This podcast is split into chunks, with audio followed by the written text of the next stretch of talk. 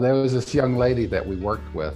Um, when we first started to talk to her about and make, become friends with her, at the beginning, she used to say, uh, I do not believe that Jesus is God. And she was uh, quite, quite emphatic about that.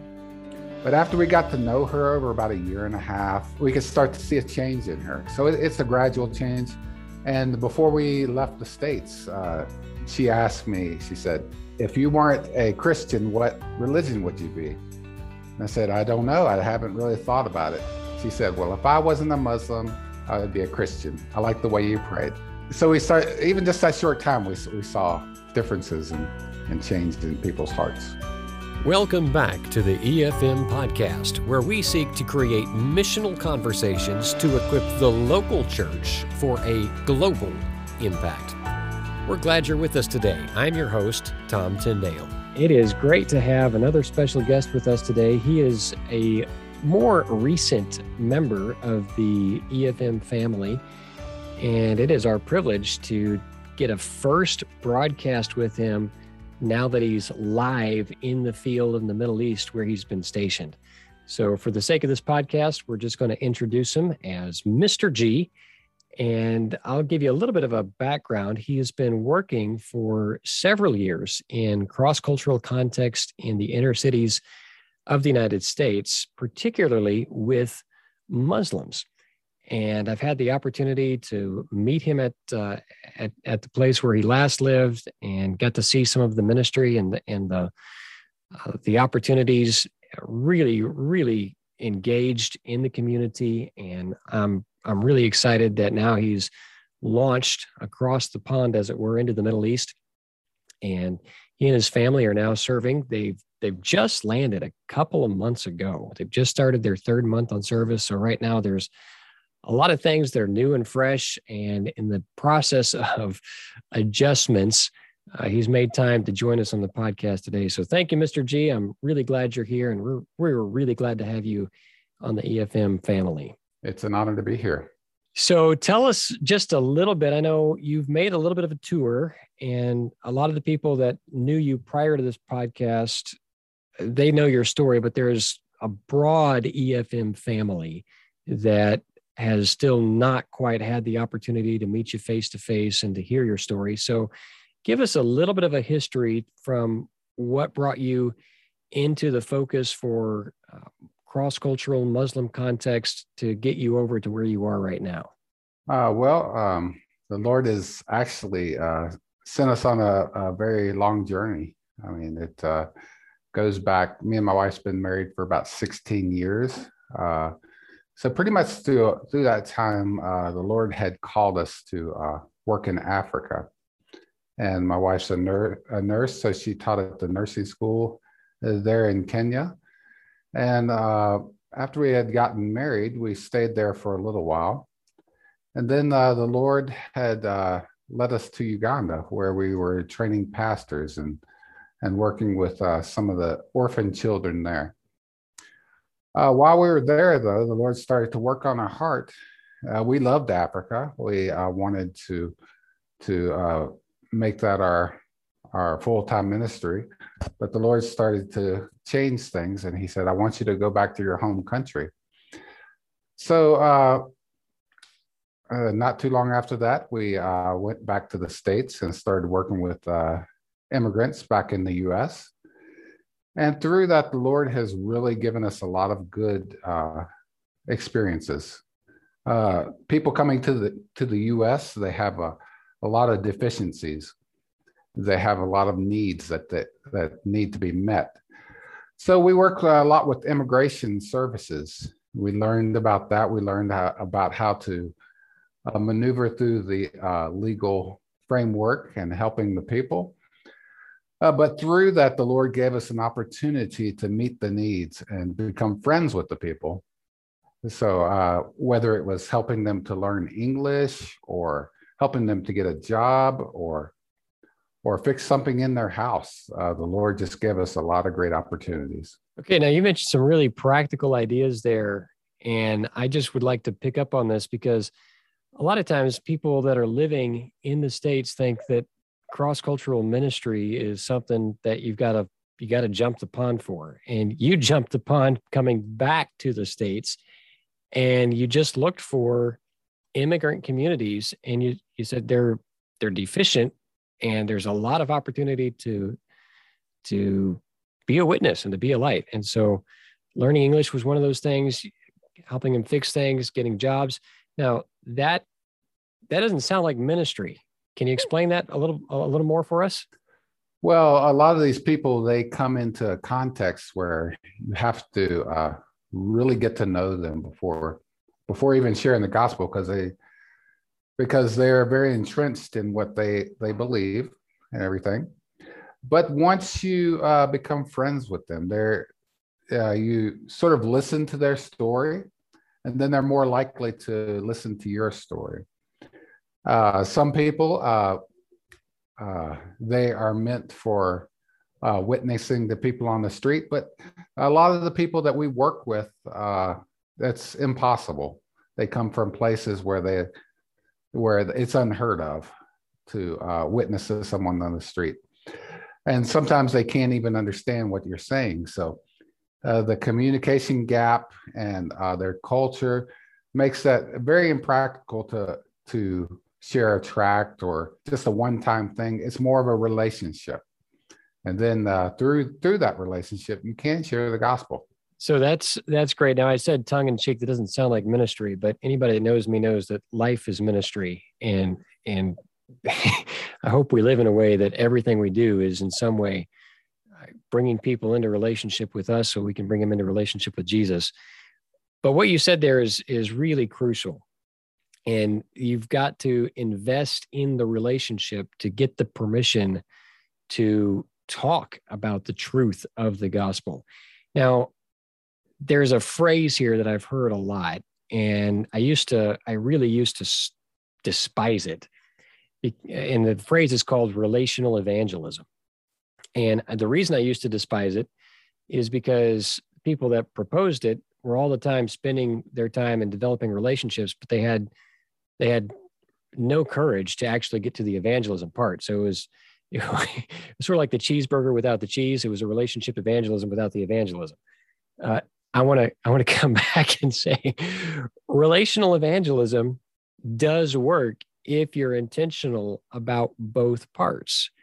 And the key there is to be intentional about both parts, to where you're willing to invest in people because they're people and because they're relatable and even if they never come to christ they're still people that are in god's image that that have opportunity to be ministered to and and so we should do that but also there has to be an aspect where we are intentional about sharing our faith now one phrase that i really still hate is is the one that says share the gospel in everything you do and when necessary use words well, it is necessary. The, uh, Jesus is called the Word for a reason.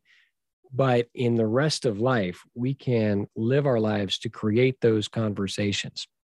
And so, what you're doing, whether it's helping them get a job or work through their immigration paperwork or, you know, giving them English speaking skills in an English speaking country, those are all areas of very immediate practical import so that those relationships start to form trust and that trust forms opportunity to talk about the their spiritual needs. Now you, you you mentioned something there if you get to listen to their story then you also get to share your own story i'd be really curious can you share with us a couple of the stories that you've heard uh, yes, I mean a lot. A lot of the people, uh, of course, they want to share uh, their religion with us and everything. Uh, but they're they're also they have a lot of heartbreak. Uh, they come from a lot of war-torn countries, and uh, some people have lost family members, and just a lot lot of sadness and everything. So it's it's really just uh, coming alongside the side of them and empathizing. there was this young lady that we worked with um, when we first started to talk to her about and make, become friends with her at the beginning, she used to say, uh, I do not believe that Jesus is God. And she was uh, quite quite emphatic about that. But after we got to know her over about a year and a half, uh, we could start to see a change in her. So it, it's a gradual change. And before we left the States, uh, she asked me, she said, uh, if you weren't a Christian, what religion would you be? And I said, I don't know. I haven't really thought about it. She said, Well, if I wasn't a Muslim, I would be a Christian. I like the way you pray. wow. So we start, even just that short time, we, we saw differences and, and change in people's hearts. Wow. That's a, that's a great story. So, so what place, how does, I mean, I mean everybody relates to God with a little bit of a different story. So you mentioned that a lot of these guys are coming with bereavement, they're coming from war torn countries, and yet they still want to share their faith. So that kind of creates in me a question well, what, what does their faith provide for them according to their understanding? Well, I mean, for one thing, it's all they know. Uh, it's uh, stability. Um, they know they know what's expected of them uh, five times uh, in prayer every day. There's certain things that they have to follow. It's just ritualistic, uh, but something that we can like when we we share our our faith with them. It's not just the ritualistic; it's a relationship, and that that's something that's very attractive to it. So this young lady said that she liked the way you prayed. Mm-hmm. So just exposed a little bit of a difference because those who are listening to this podcast that have grown up in a Christian environment their whole lives, how we pray is distinctly different than most of the other religions out there. Explain that difference for for our family here. Yeah, the difference is between uh, their faith is to uh, they have uh, prescribed prayers they pretty much pray them every day. It's the same prayers. So they know them uh, by heart. Um, there's no type of relationship uh, in their religion. Uh, God is not, He is not someone to be talked to. Uh, he is not someone to even to relate to. So when when uh, we see some some of the people and, and we can show them that we have that personal relationship, and we and we tell him, say, yes, I talk I talk to God every day. I know him. I know his character. Uh, they don't have they don't have any of that. So if you're talking to someone that is devout and how do how what do they think of us because i know there's there's a variety of of islam to where some people are almost uh, almost hindu in the fact that say you know you follow jesus i follow allah it doesn't really matter and that's that's arguably a, a heretical sect of Islam by certain standards in the Middle East. And then you've got others that that would be very devout and they would just outright say you're a blasphemer. So where is the average Muslim in that spectrum? I would think that uh, a lot of the people they they get uh, sort of a uh, a half idea of what a Christian should be from like what Hollywood would say, some mega churches, uh, something like that, someone that's shallow. But when when we come in contact with them, it, there's still a curiosity, and when they see someone that's genuinely living out their faith, they say they've said that's a good person. He's a good man. So uh, yeah, definitely curiosity, and they they really really try to find out what you're about. So, with the average Muslim in their own expression of faith, uh, there's you know there's different levels. They've got to pray five times. They got to go to mecca and and they've got to you know eat meat that's halal and and all of that. So that that would be kind of like the the rocked rib fundamentalist i guess on one extreme and then others that would be pretty loose loosey goosey yeah my parents are muslim my grandparents are muslim i'm a muslim but not necessarily devout. Where would the majority of people that you've interacted with where would they fall I'd say that uh, maybe about 45% of the people here that would be strict uh, in their in their interpretation of of what they believe. And maybe the 55% would be nominal, but they would still hold hold to the traditions, but they wouldn't be as strict as maybe like a, uh, some of the more conservative countries here. Of course, this is a little bit more conservative country than some of the other ones. You've been working in the inner city in the United States for several years, and now you've moved into a, a place that is overtly uh, Muslim. So, what comparisons and con- contrasts have you seen between the two locations? I, would say in the states, uh, the people are uh, just they're they're a little bit more shy about uh, stating what they believe. Here, here, everyone believes like they they believe. So they're outwardly they they fully practice uh, everything that's required of them. But in the states, uh, I think they have to be a little bit more careful. Uh, so you you might not see some of the more uh, uh, traditions that would shock people. Like in like a couple a couple more weeks, there's going to be another uh, Eid, which is a cele- uh, Muslim celebration, and they sacrifice goats at this time. So when it, whenever you're here for like two or three days, people will be slaughtering goats and you'll be seeing blood everywhere. That's exciting. So you wouldn't see that in the states. So some of the things like that. So some of the secular influence of the states that has kind of squashed religion that I know a lot of Christians feel, the Muslims there feel it as well. And so that might be a, a point to connect with them. And and as our podcast family is listening to think you know they face some of the same pressures that i face i could let them know that this is a safe place to talk. And while we may not come to an agreement at least we can have the freedom to be open in our discussions with about about these issues. Now you've been in your current country now for two months. So how has the adjustment been? How are your kids doing? How's your wife? What have you learned uh, first of all, it's very hot here, very dry, very hot. Uh, but I, I, think the the my children have uh, adjusted well. They they're still trying to figure out how uh, how to fit in. Uh, but uh, as soon as school school gets back into focus and everything, there'll be like missionaries here that will start to start to get together more, and they'll have like co-ops, um, homeschool co-ops so uh, I think that will help them even more to get involved. The schooling has been difficult. Arabic's uh, one of the most difficult languages in the world. I think it's the second most difficult. So that's been a challenge, but uh, we have also found out that our relationships with people have been been deeper. Um, and the way I say that is because we have to depend on people more. We have to depend on them to help us with things that we need and everything. Not a whole lot of people speak English here, so uh, we have really have to had to depend on people, and that that leaves a lot of Americans vulnerable. But sometimes the Lord wants us to be vulnerable and to trust in Him. Yeah, very good. That's that is a major shift there. So you've you've come over there, and there's nobody else from our organization that has been basically there to receive you or or to support you in that regard. What you, you said there is another expat community that you've been able to connect with.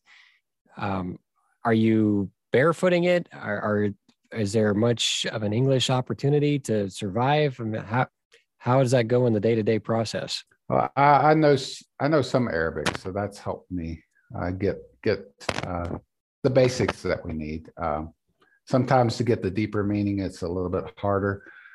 But uh, actually, there's a, a pretty good sized Baptist community here, which uh, has challenged me because uh, we're not, we're not in a competition with Baptists, but a lot, a lot of the people in the uh, in the holiness movement, I don't I don't know a whole lot of people that are doing this type of work here. So that's challenged me to uh, to to try to uh, uh, share that uh, the hope that we have with with uh, the holiness message. You know, one thing I've noticed is when you get on the front lines of an engagement, Jesus becomes more and more prominent, and the other distinctives become less and less prominent, and you're able to see growth and and fellowship and an impact of the gospel in a in an incredible way. And I've had some incredible deep friendships and stirring fellowships with people from a variety of theological backgrounds because we were in the trenches together, whether it's on a cross cultural setting or in the pro life issue in the States. And I want to challenge people one of the best things you can do for your ecclesiology is to be aggressive with the gospel. And when you find out those who are who are also aggressive with the gospel are running in, in similar lanes, uh, it'll it'll feed your soul in a good way without making you compromise your distinctives. And There's a, there's a healthy respect there. So so you're working now in language school, is that right? Yes. And so what's that like? Uh, what what's a daily routine in language school? Actually, it's about six hours a day. Six school. hours a day. Yeah, that's been very challenging, very very stressful. That is intense to do that much. But hopefully, uh, next semester, because this is a summer uh, summer course where it's condensed. Uh, this that's the way they have it. But uh, the Lord the Lord has helped me and everything. So, are you and your wife both taking language school? I'm doing uh, the formal language, and she's doing a tutor. And and are the kids at this point, are they jumping into language learning yet, or are they just still adjusting to life? Uh, they're they're uh, picking things up here and there. They're they're not in in any formal training. Yeah, that's a lot to throw at them all at the beginning. So I I get that. I've I've been down that road. So what's what are your what's the next several months as best you can guess what what is that going to look like for you language school and that'll go on for how long and then what happens after language school well, uh, me and my wife were actually debating uh, whether to um, stay here for. We were going to stay here for two years, but we're debating on whether to stay here for one year, and then be be in the other country for the second year, uh, because there is a little bit of a difference between uh, the dialects of this country and the country we're going to. So, so looking at finishing one year and kind of making a decision on whether or not to move on. If we go if we go to the other country, it'll also give us a, a greater idea of uh, the work there and what needs to be done. Sure. So what what is your vision as far as the work to be done? When you get through your language, what's that going to equip you to do with with local local people? Well, I, I really strongly believe in strengthening the church. Um, I believe in coming alongside of the pastors and uh, people that we uh, are uh, can work with. I pray pray that the Lord will send people, but to find out their vision. Um, of course, uh, EFM has uh, started schools and and clinics and things in the past, but um, we also believe that uh, we need to find out the vision of the local church and come alongside of them because uh, really I, am not I'm not the type of person to be a lone ranger. Uh, I just want to come and strengthen and help the people there. So now that you've you've been there for two months and you're sort of getting settled, I know it's going to take a long time to really get settled, but now that you've lived there and you've you've seen what you haven't seen before, what are you seeing? What kind of opportunities are opening up? Uh, there's uh, a lot of opportunities like we had in the states. Uh, there's a large refugee population. Some of the things that uh, the Lord has helped us with. Um, really, really, uh, ministry here is a lot like it was in the States. Of course, we're studying more about uh, um, the language and more intently about the culture, a few different things in culture. But people's needs are still the same. They still need to be fed. They still need to be understood. They and uh, they need friendship. And uh, so that's some of the things that we're concentrating on right now. With with this being an overtly Muslim neighborhood, how does that affect ministry? What kind of what kind of concerns are you living with? Um, I think that uh, of course we can't evangelize like uh, street preaching and things like that, uh, but uh, you can still have conversations with people and everything. Of course, I've, I've had people try to uh, get get me to recite recite the Shahada. If you don't know what that is, it's the uh, Muslim confession of faith.